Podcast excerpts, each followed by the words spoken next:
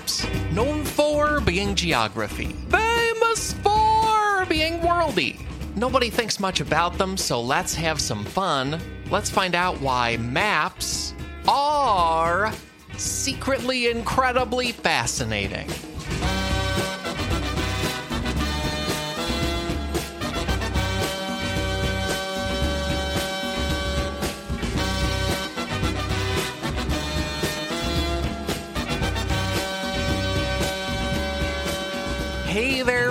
Folks. Welcome to a whole new podcast episode, a podcast all about why being alive is more interesting than people think it is. My name is Alex Schmidt, and I'm not alone. My guests today are Denard Dale and Brendan McGinley. And I'd like to think we are all colleagues, all three of us, because we all write monthly humor columns for the wonderful comedy website 1900 Hot Dog all three of us are over there. I'm also putting our author photos on the social media pages because they're really illustrations by Rusty Shackles. They're amazing. And these guys write a bunch more stuff too. Brendan McGinley writes comic books, such as his independent anthology titled Dose, and original stories like his historical fiction comic series Citizen X.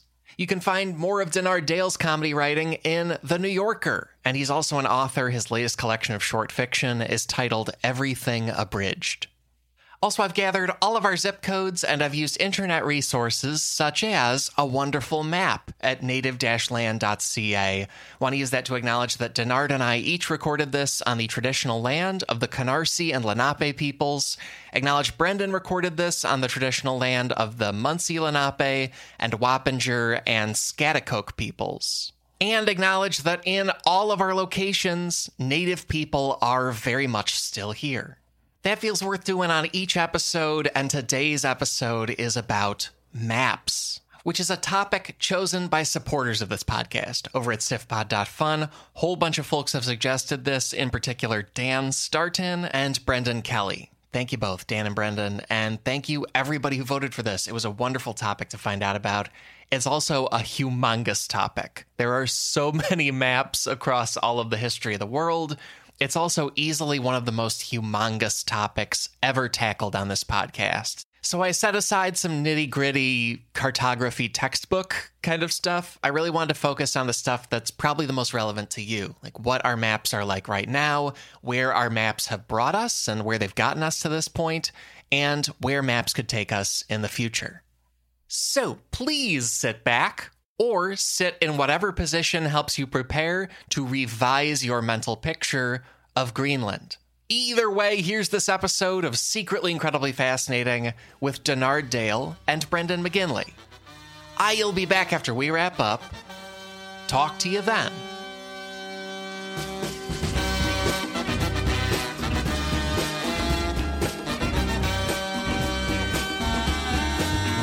Denard, Brendan, it is so good to have you both on. And of course, I always start by asking guests their relationship to the topic or opinion of it. So either of you can start, but how do you feel about maps? All right, so I have incredibly minimal relationship with real maps, but I have interacted with more fake maps than I can think of. I read a lot of fantasy books, and you can pretty much almost gauge how involved the author was with the process by how ornate and just Mercator lined their their fake world's map is. And I play video games which have pretty much become subservient to their maps in the current development model. Mm. Like every um, three degrees off from Horizon Zero Dawn game that comes out is again, you can sort of look at its map and say, okay, we're gonna have a good time here, or ah, this is going to be two hours and it's going to lie in Steam forever. the other thing with me and maps is um, the best gift I've gotten as an adult actually is a uh, map of Middle Earth that my uh, sister got me.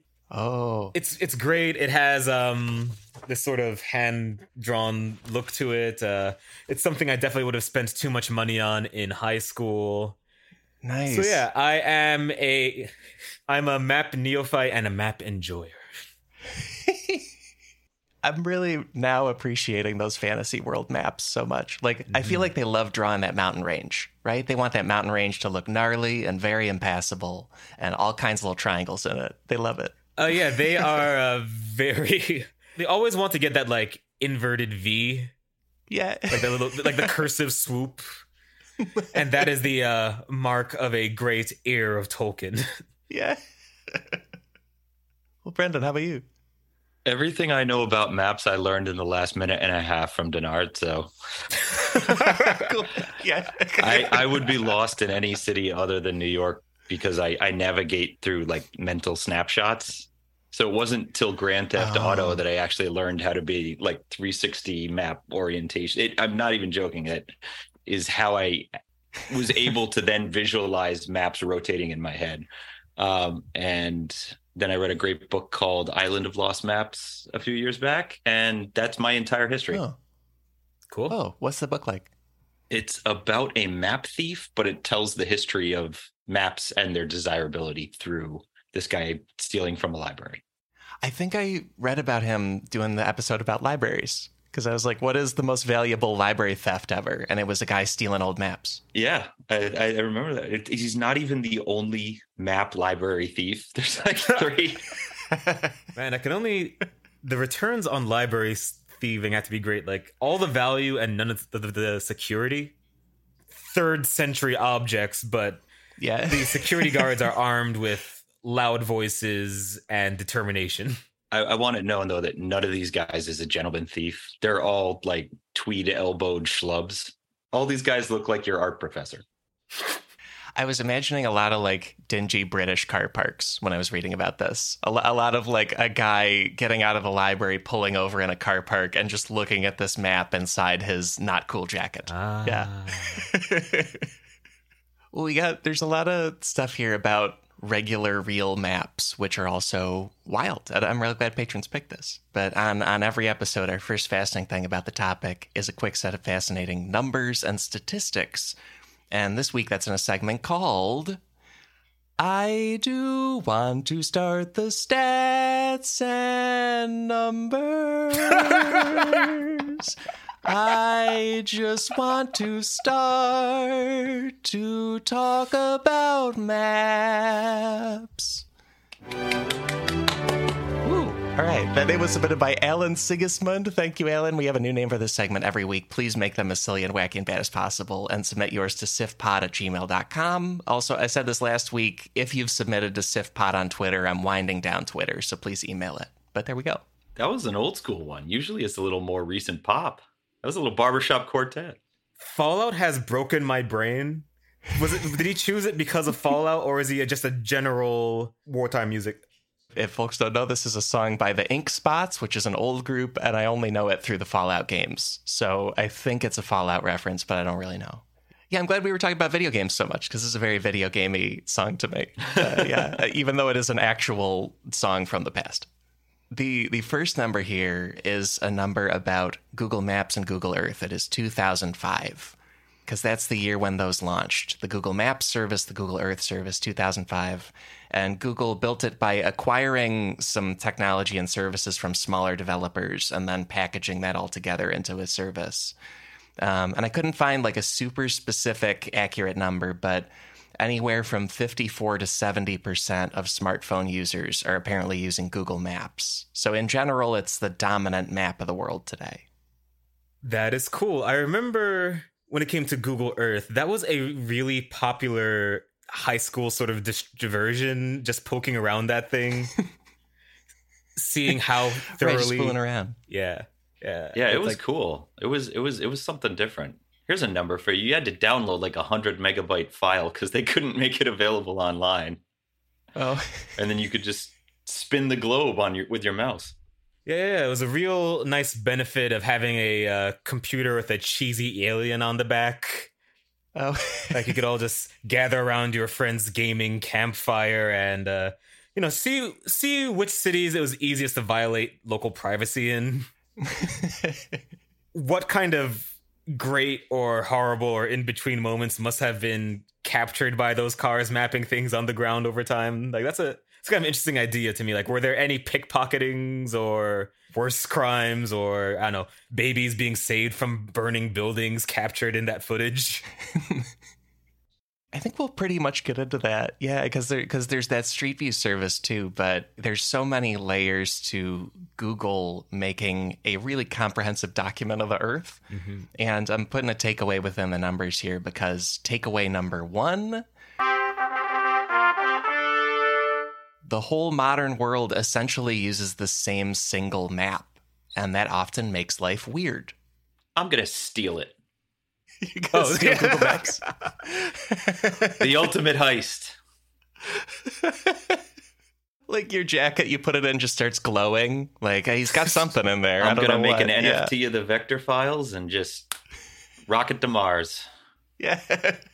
Yeah, in terms of making things weird, isn't there that um sort of eternal flame war over how big countries appear on the most popular maps?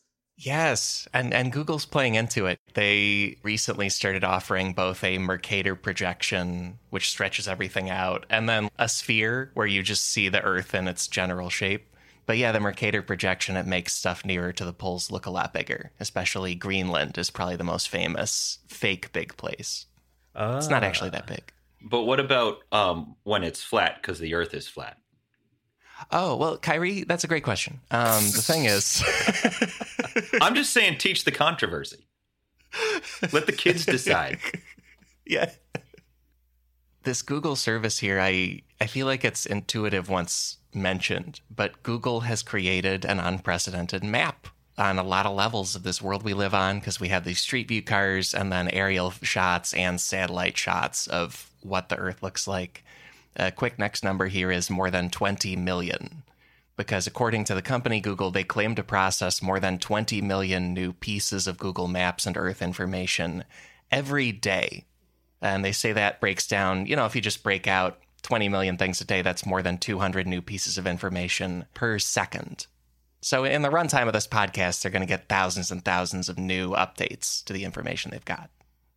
That is hard to wrap my head around. Yeah one of the cool benefits of the pre-apocalypse post-apocalypse is when they got all of our information they got really interested in little boondoggles too and i'm glad that mapping everything is one of those things that they are dedicating their ownership of the earth to i know one or two people because i used to have some kind of charisma that work in the various alphabet subnooks and yeah. i remember that even though there's no money in it. They had these crazy inventive ideas to just tackle the general global mosquito problem.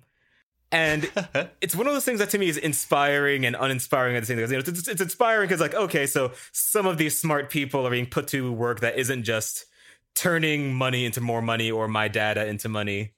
And it's also uninspiring because it's like, oh, you really do own the world because now you just have a vested interest in the general state of your property. Like when they, when they see a, a widespread malaria problem, like, oh, look at the backyard, everything's dug up. We've got gophers now. My species is getting bitten by mosquitoes all the time. I own the species, and uh... yeah. Unfortunately, the best they came up with was the Peter Thiel solution to disrupt the nation's blood supply and claim it all for themselves. But tech is really good at driving industries out of business. So I think the mosquitoes are probably as their days are as numbered as the millennials. this thing of Google, it is true they've like accidentally or on purpose made themselves in charge of the earth. And so it leads to a bunch of immediate problems because they launched that in 2005. And the next number here is 2007 uh, that is the year when Google Earth changed its data to support the British military fighting in Iraq. According to Slate, British troops were doing operations against Iraqi insurgents back and forth. And they got a hold of like a bunch of documents the insurgents were using, which included paper printouts of Google Earth images of British bases and installations in Iraq and so then the British military convinced Google to redo their images of the city of Basra with like an archive data set from before the war. And Google said that's the only time they had done that before, like alter Earth data to support a government's request.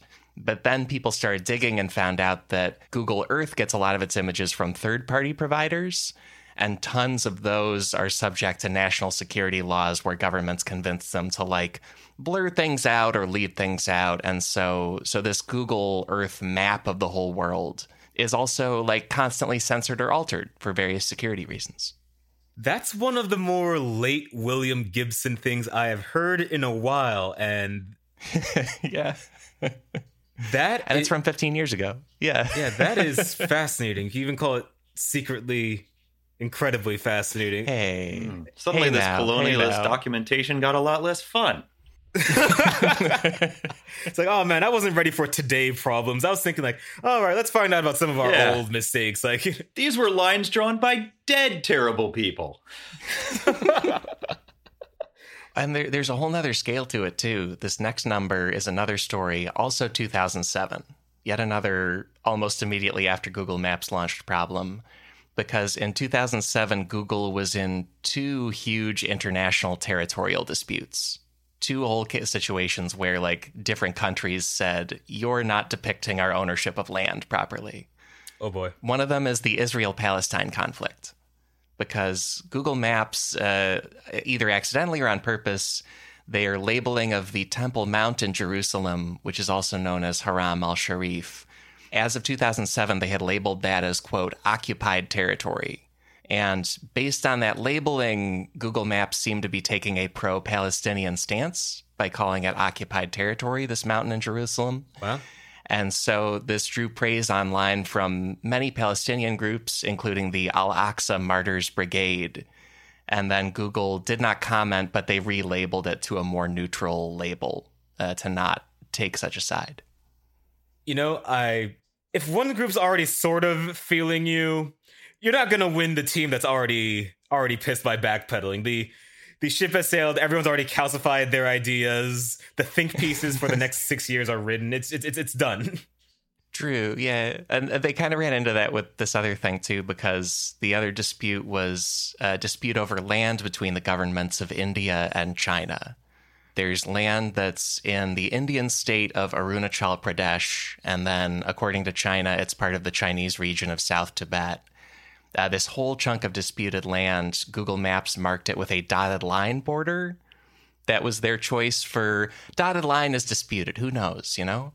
And then they basically got criticism and praise from both countries because people either perceived the dotted line to be supporting their claim or rejecting their claim. And so then uh, both China and India were upset with Google.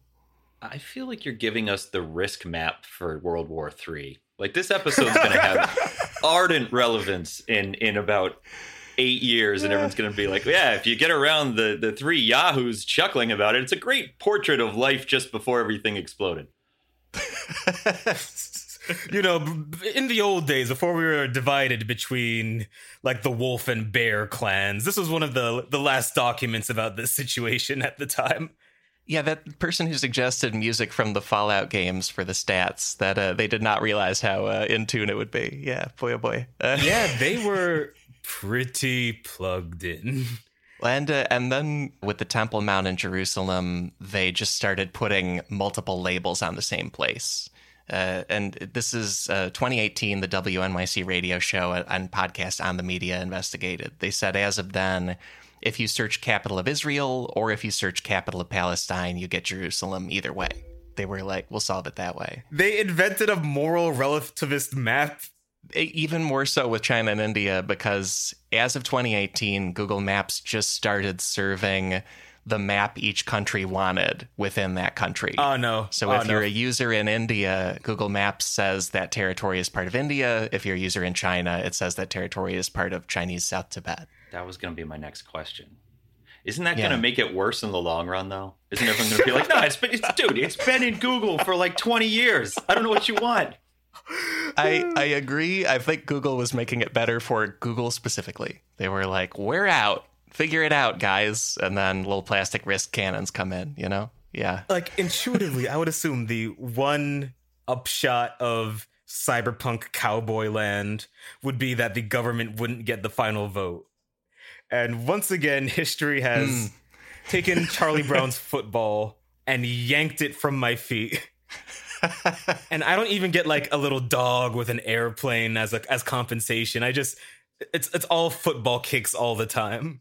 Yeah, I, that it really just jumped out to me as I researched maps that 2005 is a watershed for everybody on Earth's experiences of maps, right? Like, like mm. there were some GPS systems and stuff before that, and we've had satellites before that, but like basically a switch flipped and we entered a cyberpunk future specifically with how we look at maps and read maps and understand maps. Like now there's one global map run by a weird company in the Bay Area and Chelsea, Manhattan. You know, like weird. That's a weird change from how it was before that for all of time.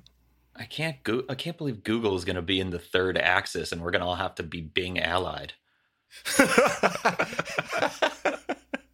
Thinking about that breakpoint in the human experience, because that, the way you're putting it to me, or at least the way that my monkey brain understands it, there's basically one cartographer that matters right now. Yeah, like I like I have an iPhone and it keeps getting me to try to use Apple Maps and I just use Google Maps instead. And you know, obviously this could change. Some competitor could come along and knock Google off the top of the roost, but as far as I can tell from the vague numbers you can get, more than half of internet users are using Google Maps if they use a map. And you know, like two thirds of people are online in the world. It's it's a pretty substantial chunk of the human population is using one map the same way. That is big, and I think the winner in like a tech category always has a lot of inertia. So they will have to do some dig level stuff to be unseated from map dominance.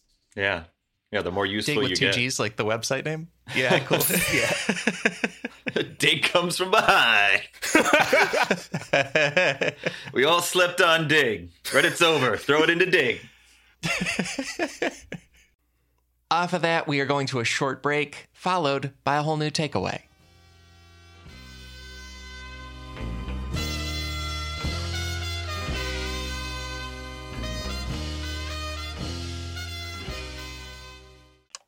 Back for another game. You know it. What's going on? Just one more week till Max Fun Drive. Hard to believe. It's been a heck of a year since the last one. We're now a worker owned co op. We raised $50,000 for charity last year. And we've added a bunch of awesome new shows. But do you think we're ready to do it again? Absolutely. Lovely new gifts are lined up. The episodes will be amazing. And wait till everyone hears the bonus content. Yeah, plus they know to go to MaximumFun.org slash newsletter, so they're getting all the news. Oh, like that meetup day is on Thursday, March 21st. Then what's bothering you? Me? Oh, nothing. We're all set for Max Fun Drive to start on Monday, March 18th. I just didn't want you to see this coming. Check. What? Hang on. It's hard to explain what happens on Jordan Jesse Go. So I had my kids do it. Saying swear words. Saying swear words. Yeah, um, bad jokes. Bad jokes. bad jokes. Maybe it's like you tell people that you're going to interview them and then you just stay there like like really quiet and try and creep them out. It's just really boring Because of Jordan, right? Not me. because of both of you. Oh. Subscribe to Jordan Jesse Go. A comedy show for grown-ups. Well, there's one more number here, and it'll lead into a new takeaway. I think it will relieve that like monolithic map feeling. Uh, because Nice. the last number here is 2015. And 2015 is the launch year of a wonderful website called native land.ca that comes up on the show every week. But I want to highlight that and more within takeaway number two. There is an amazing modern cartography practice called counter mapping, and that's pushing for a bigger and better understanding of our world. Uh, the overall practice of counter mapping is people making like maps that are very intentional and political and on purpose about like highlighting people and places and cultures that get you know sort of sort of ignored by regular maps and particular imperialist maps of the past. That is cool. That is an excellent trend. I think to a certain type of like I don't know reactionary or revanchist, those are the fantasy maps. Yes. and not their favorites. Yeah. Not their favorite. They're not like, I hope my sister gets me a print. Like, no, because it's this umbrella term for all sorts of ways of mapping the world in a way that does not serve or promote dominant power structures.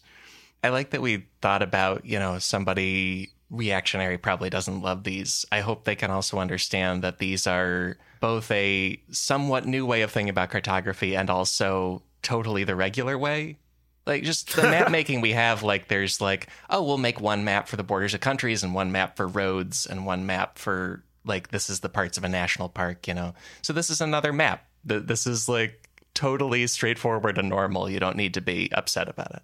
So Courting that tr- that tricky introspective reactionary vote. I like it. yeah. hey, I'm sure all ten of those guys are scratching their chin right now, like he he's got me. Got him. He's got me. Yeah.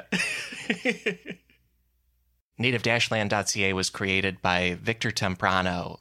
He self describes as a settler. He says he was born on the traditional land of the Katzie people and raised and living on the land of the Okanagan people in what's also called the Canadian province of British Columbia. Uh-huh. Uh, and he like founded and runs a web development startup called Mapster. So their company does all sorts of services for like online businesses that want to incorporate maps in what they're doing. As a hobby, he built native-land.ca and then has turned it over to a nonprofit led by indigenous people. And their current executive director, Christine McRae, she says, quote, the map is supporting indigenous peoples as they take back the narrative and have both the ability and the platform to be able to share their stories. In doing so, we're able to know a truer history of the place that we live in, end quote. I have a Which is just true. I'm sorry. I have a relevant story about a map. Ooh. Yeah. it just occurred to me. So um, I went to high school in Connecticut on Mohegan land, uh, and very close to where the Mohegan Sun now stands, which was formerly Fort Shantok.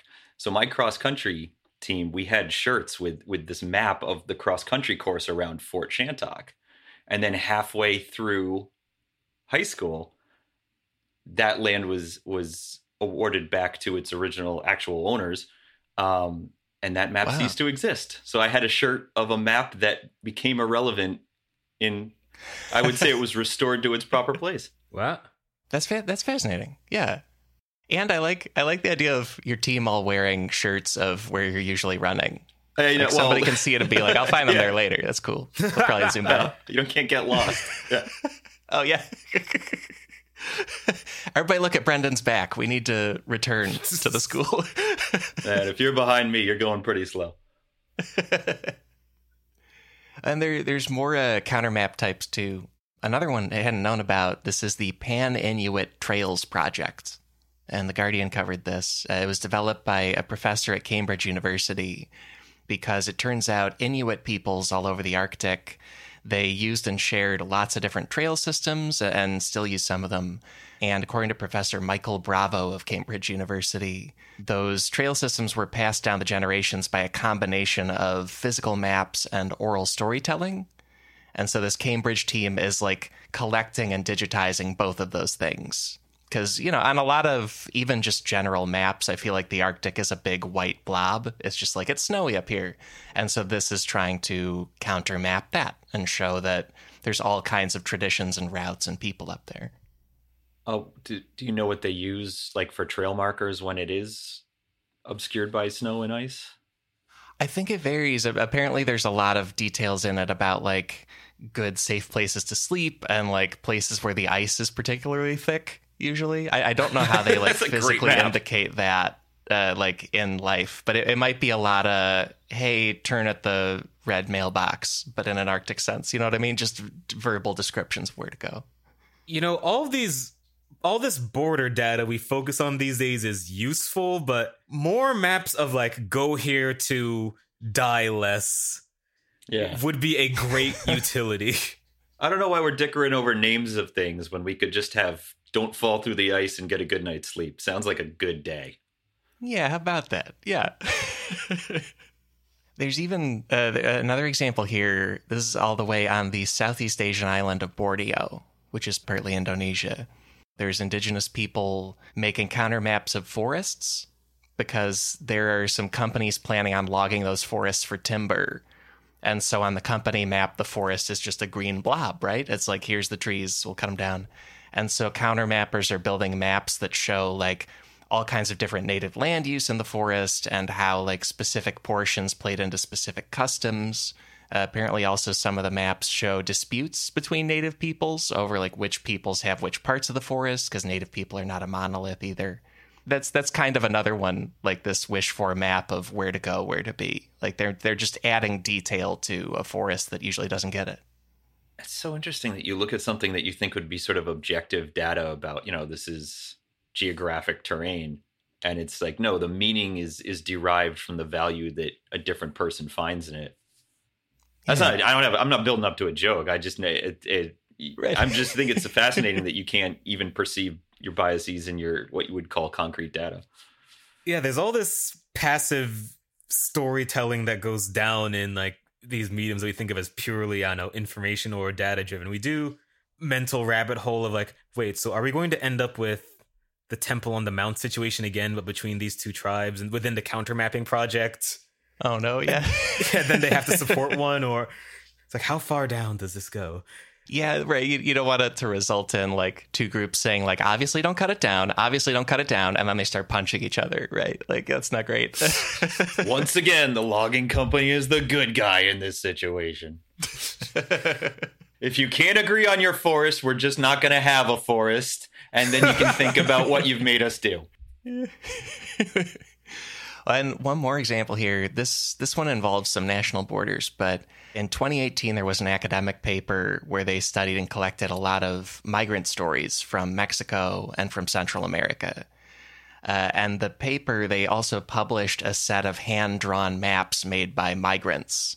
Nice. Uh, because those maps, like they asked them, like, hey, just map your journey and experience of this. And so there was a bunch of interesting information. Like they drew special river crossing locations, like particularly safe places to rest.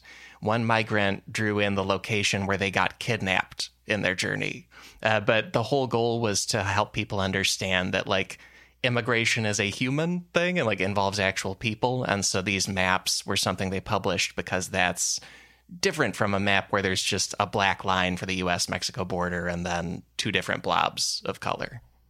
autobiographical maps that is a really great way to make a point. It almost makes the standard political maps that we look at in these situations feel like the old here be dragons kind of things. Like we are someone else's here be dragons. Yeah. like there's that whole reductivist aspect that uh you know we like to think of ourselves as over and we are uh not so much and i'm pretty sure we picked the, the projection that makes america look just a teensy bit bigger and You know, it's said that America Yeah. is so big you can fit four Americas into it.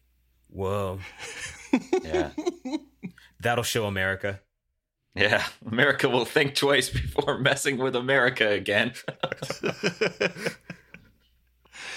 I, that's Uh. that's a pretty good segue to the last takeaway here, because uh, there's one more takeaway for this main show, and it's takeaway number three. Two guys made important cartography advances that also warped the world's understanding of itself. And uh, th- this takeaway, it's really the story of two guys. It's a guy in the 100s AD named Claudius Ptolemy, and then a guy in the 1500s AD named Gerardus Mercator. ah, And that second guy, Mercator, we've, we've talked about him a bit because he's the creator of the Mercator projection, which stretches out the world map and makes the places closer to the poles, such as the United States, look a lot bigger than it is. yeah congratulations to uh ptolemy who honestly because i always mispronounce that i wish i had known his first name was claudius growing up like i really would have embarrassed myself Mm. less on school assignments just saying claudius to a room full of people but he gets to choose his legacy that's not it's not for my convenience I do. I feel like Ptolemy really benefited from kids getting excited about pteranodons and other flying dinosaurs. Like the PT Ah. pronunciation, we a lot of us. That's where I picked it up. I would not have known it otherwise. Uh, Cool, cool. I wonder. I wonder. Did, in, in the moment, did Mercator feel like the sequel? Like he was. I'm the second coming of maps. Basically, I'm. Yeah, possibly. This guy Ptolemy, we'll talk about him first because he he was pushing a style of map making that really until like the 1300s and 1400s was not the predominant European approach. Uh, There was Ptolemy, and then 1300s, 1400s on. There was a focus on geographically accurate maps. But before that, and for many years around it, people were just making like maps that told a story they wanted told, and the goal was not to accurately depict the shape of land and where things are, even. Uh, especially maps that just like put something at the center of the world. That was very popular in many cultures all over the world. dropping a map was kind of like your nation's like uh, boasting track. yeah, a bit. Yeah. yeah, like cool horns at the beginning, and then like we are the Middle Kingdom, and that's China telling its story. You know, like that. That was map making in a lot of places. The map braggadocio track. I like that as a statement. I also like that point. I really do like that point about everyone just putting their country in the middle. I think that's something we, in this telling of history, generally put on China, but that feels like a universal imperial kind of thing. Like I'm sure, Absolutely. e- I'm sure the ancient Egyptians weren't putting themselves on like the bottom right corner of the map. You know, I mean, it's a globe. You can start anywhere. it's true. Did they all agree on that? Even like a a Mercator projection map, the shape of it is technically a cylinder, right? Like it's flattened out, but like when we make it flat in a book or on a wall, we're picking a place to cut it. And in the US, we pretty much put the US in the upper left because that feels like the start, you know? But that's Right. that dividing line can be anywhere and and that's us that's even us putting ourselves at the center today. Yeah. Yeah, it's a little bit well, more. how much of that is centrism, and how much? How much? Sorry, but How much? How much of that is is is just this is the part of the map you're going to be looking at the most, so we're going to like maximize your view. Oh yeah, that can be a thing too. It, it either way, like it's absolutely a thing that most places centered themselves, not just China. Like uh, Smithsonian says that there is an oldest surviving like regional map in the world, and it's from the ancient kingdom of Babylon. Ooh. 2,700 years ago, somebody made a clay tablet of a, like, they say it's a map, but it's a circle labeled Babylon in the middle, and then just like a loose drawing of a river and a sea, and then like Assyria in the corner, like the word Assyria. So it's it's a map that is not really intended for you to like find anything. It's a map that lets you tell yourself we're the middle, and there's some other stuff. Great. So that's Yeah. history's first Tolkien map. Yeah, Yeah, basically, yeah. it's about that detailed, yeah. it's just just your relationship with the world. Yeah, geography too. Like apparently in traditional Japanese maps, they would place Mount Fuji at the center of the world because that's the significant peak in Japan. Uh, there's also the Pitjantjatjara people, the Pitjantjatjara people who are an Australian's First Nation people. Huh. And they traditionally depict Uluru as the center of the world. Uh, when I was in school, I was told that's called Ayers Rock. But like, there, there's been a lot of peoples too who just said, whatever the biggest physical thing in our place is, that's the middle of the world. Obviously, like, look how big it is. Makes sense. Uh, Yeah, and they're uh, also with like early map making, uh, along with people just saying like, "This is a map of how I th- think the world works" or what I think is important. There were also types that didn't even try to claim to be about geography, uh, especially in medieval Europe. Long after Ptolemy, there was a style called Mappe Mundi, and that's a Latin name for just illustrated diagrams uh, that would teach something. Uh, some of them taught like about the origin of a scientific idea or belief. Most of them taught Christian morality. Like it was nominally a map, but it was just like a almost shoots and ladders diagram of how to go to heaven with Jesus in one part of it and like hell in another part of it. Uh, so until the 1300s, 1400s, map making was like not really about geography for most people. So you're telling me they knew about New Jersey back then?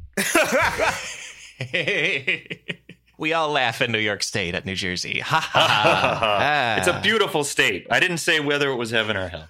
Um, look at them with their lower rent and smiles. ah, both the people we're talking about here, Ptolemy and Mercator, they both accomplished a lot and were very confusing and misleading about it in the end. Uh, so Ptolemy, he was primarily an astronomer, and he used that science to help him make like better maps and a more geographically accurate map than other people had made before, especially by me- measuring the shape of the Earth. Uh, he also helped advance the true idea that the Earth is spherical. Uh, we were joking about the flat Earth before, but but for thousands of years we've known it's spherical. And he was also a person living in Roman Egypt. Uh, he was also culturally Greek. He wrote in Greek, and his last name's Ptolemy. That's a Greek name. But uh, because of all that, he had a huge influence on Europe. And from then on, when people started to make medieval maps that were relatively geographically accurate and relatively a world map approach that's often described as a Ptolemaic map in like the scholarly work. This is a, a really innovative guy who was very important to map making. However, there were a couple of big flaws with his work, and one of them was that cartography was not really his goal. Like his top priority was astronomy, and then number two was astrology. And according to Matthew Edney, professor of cartography at the University of Southern Maine, Ptolemy really got into cartography because he wanted to make better horoscopes. Uh, Like a key part of his horoscope drafting was to learn someone's birthplace and then triangulate their birthplace against where the stars and planets are. And so, like, that's why he was working on this. He was not ultimately super interested in good map making for its own sake. That is incredible. I don't want to step on anyone's spiritual toes because I know that astrology matters matters to some people, but it doesn't to me and I've got coal somewhere here in my heart. So this is kind of like finding out that algebra only exists for Pokemon cards. it's like like if you if you told me like oh you know alchemists were playing around trying to get gold and then they found out a way to you know easily derive aluminum i'd be like oh that's great that's how chemistry got invented but someone's like i must invent cartography to better make up star signs Yeah. there's no there's no path from that Yeah, that is that's so much work. He could have just made it up. He had to derive a science like yeah it, it's but it's such a stacking of science and magic like so many people until basically now working in science. Like Yeah. I, if i remember right isaac newton was very interested in alchemy. Like he, he really wanted to get that going and then came up with a bunch of real stuff along the way. Like it's, it's and this is the guy he's like i'm a serious astronomer and a wacky astrologer which is why i'm a serious cartographer. It's it's a really funny pyramid to me Yeah, yeah, yeah. You, you, you never know where your uh, stack of interests will take you. with uh, with Ptolemy, so he's doing horoscopes. He also, you know, he lived in the 100s AD. He just lacked a lot of the tools we would get later for getting geography right. And so the other big problem with his maps is he's saying like this is the most geographically accurate map yet, and it just isn't. Like there's a lot of guessing in the 100s. It's it's the way it is. And you know, a lot of people following him did guessing too, and, and made major errors. Uh, for example, colonizers on the west coast of what's now the U.S. thought California was an island because they got confused by Baja California, and then they just thought it was a whole separate landmass. But Huh? so there's a, there becomes a whole tradition of Ptolemaic maps with wrong landmasses, and you can see why. Makes sense. Man, when you, the insane enterprise that sailing anywhere is for most of human history, I would hate to be on the error proofing team. Yeah. We thought we were going to Virginia. Everyone here has katanas. What's happening? but like running while they say ah, chased by guys with katanas. when the because then the other guy here, Gerardus Mercator, we're jumping to the 1500s AD. Gerardus Mercator was a Flemish polymath. Uh, he lived mostly in modern Germany. One fun fact about him: he never sailed on a boat in his lifetime. Uh, He never really went to sea, even though he was kind of in charge of basically the map we have today of the oceans. But Mercator, his big advance was when you're making a world map, you can make it flat in a book or in a poster or something if you stretch the top and the bottom out. And he came up with this while he was working for wealthy patrons in feudal Germany. Publishes an 18 page world map in 1569 and his 1569 map is a huge hit in Europe. It sparks many further maps relying on his system. The way most of us use Google Maps today is a Mercator projection. But as we've discussed, this has many drawbacks, and the main one is that it distorts the sizes of land, and in particular, making places like Greenland and Northern Europe look much bigger than they are. And then it drastically shrinks places like Latin America, most of Africa, and most of South Asia. Uh, and that also indirectly psychologically contributed to like the colonization of a lot of those places and the invasion of a lot of those places because one thing that boosted that was people saying look how small it is i mean it's not a big deal if we roll in there Yeah, I think Northern Europe looked at that inherent flaw in the Mercator system and said, This is fine. We're cool. There are no bugs. There are only features. yeah The last seven centuries have just been some idiot drunkenly bar fighting, not realizing he's taken on somebody twice his size. Let's go! Yeah, wow. Let's go to Latin America! yeah, the Mercator like beer goggles, basically. Yeah, sure.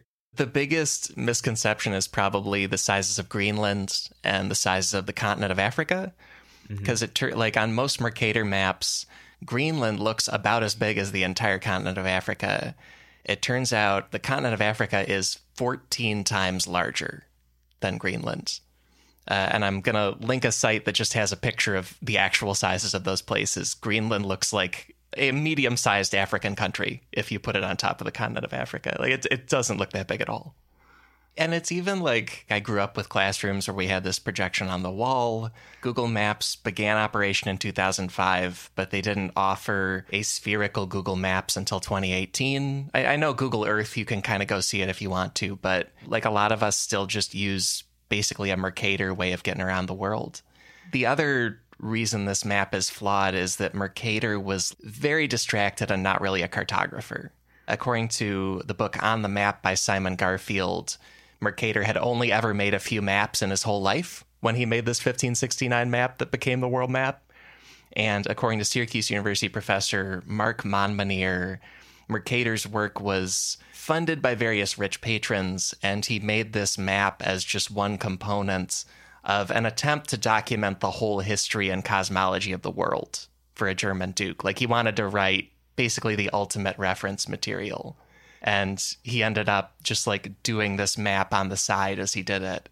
And the other other distraction was that there were huge religious wars in Europe at the time. And in the in the 1500s it was Catholics and Protestants battling it out constantly. The Catholic Church banned a lot of Mercator's historical writing because it acknowledged that the Protestant Reformation happened. It would just mention Martin Luther and stuff, and they were like banned. Uh, and he also spent many years of his life in various Catholic run prisons because Wow. they objected to either his published work or to letters that they intercepted that he tried to send people. So he he was like a super distracted amateur historian and accidentally made the world map. Catholic Church is really the Google of its day. Oh, His side hustles, side hustles between trials, Galileo style before the Catholic Church yeah. is how he ends up changing the world. Mo- that is motivational in a crazy kind of way. wow. You know, believe in all your little projects. Like, So, has anybody ever made an earnest attempt to map the world, or is this just always something people do on their way to the crazy store? I think the answer is no. Yeah, they're just busy on the crazy store or running a, a search and advertising company online, and then they accidentally make a map of the world. yeah. so hold on, you said he was trying to make a comprehensive, like, history of the world kind of image, or Yeah, like a multi-volume stack of books. Uh, it was a German duke hired him in the 1560s, uh, and he was also taking jobs as a math teacher, uh, and also he was taking jobs in the engraving industry. So all, just working many jobs all at the same time, and then he said, like, with your patronage, German duke, I'm going to write a multi-volume history of the world, and also like a Christian cosmology of creation and, and everything else. Dude, this Kickstarter would have been. It's like, like Brendan, when you said he was like Google, he was kind of trying to do what Google does and provide all the information in the world. It's, Yeah. it's a really interesting guy. yeah. And so that's Mercator and Ptolemy. Like I, I find them both really interesting. They legitimately advanced cartography and also messed it up. And uh, that's that's a real influence on all of our mental picture of the planet. I'm like still trying to get myself to shrink Greenland, and it's hard to do. I think we should get those two together. Do a collab map, you know, like Zoolander style. See, see if we can get the best of both idiots. I want to see their map where you can only see people who make over a certain income. It's like a heat map population thing, but it's only the wealthy. Newport, Rhode Island is the size of Greenland. Greenland is actually the size of Delaware. the Cayman Islands are just a USSR blob in the whole middle. Like it's all pink.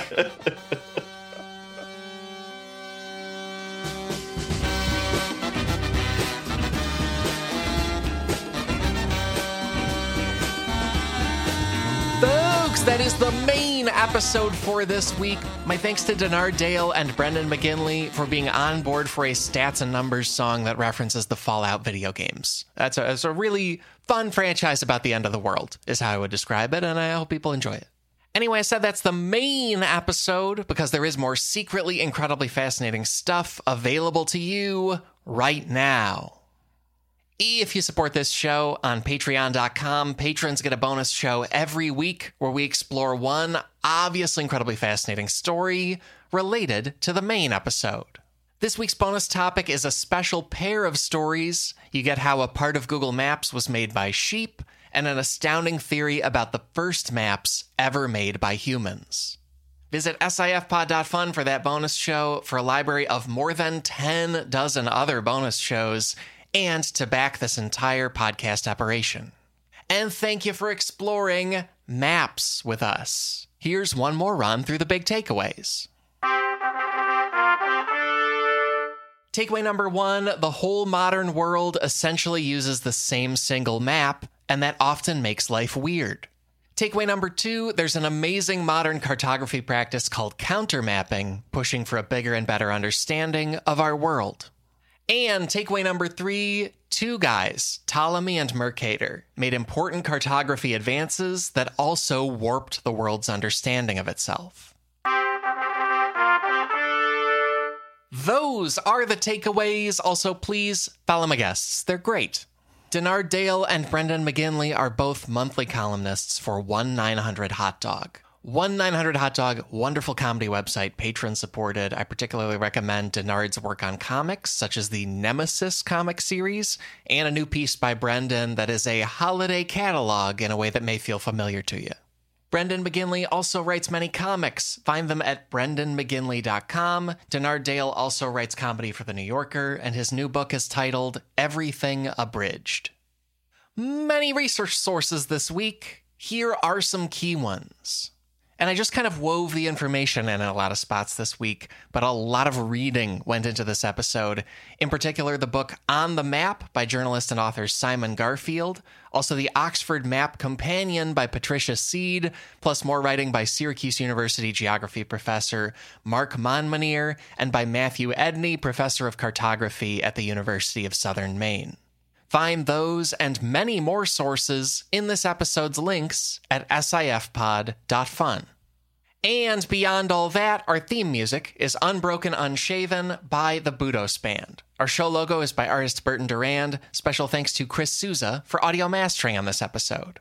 Extra, extra special thanks go to our patrons. I hope you love this week's bonus show. And thank you to all our listeners. I'm thrilled to say we will be back next week with more secretly incredibly fascinating. So, how about that? Talk to you then.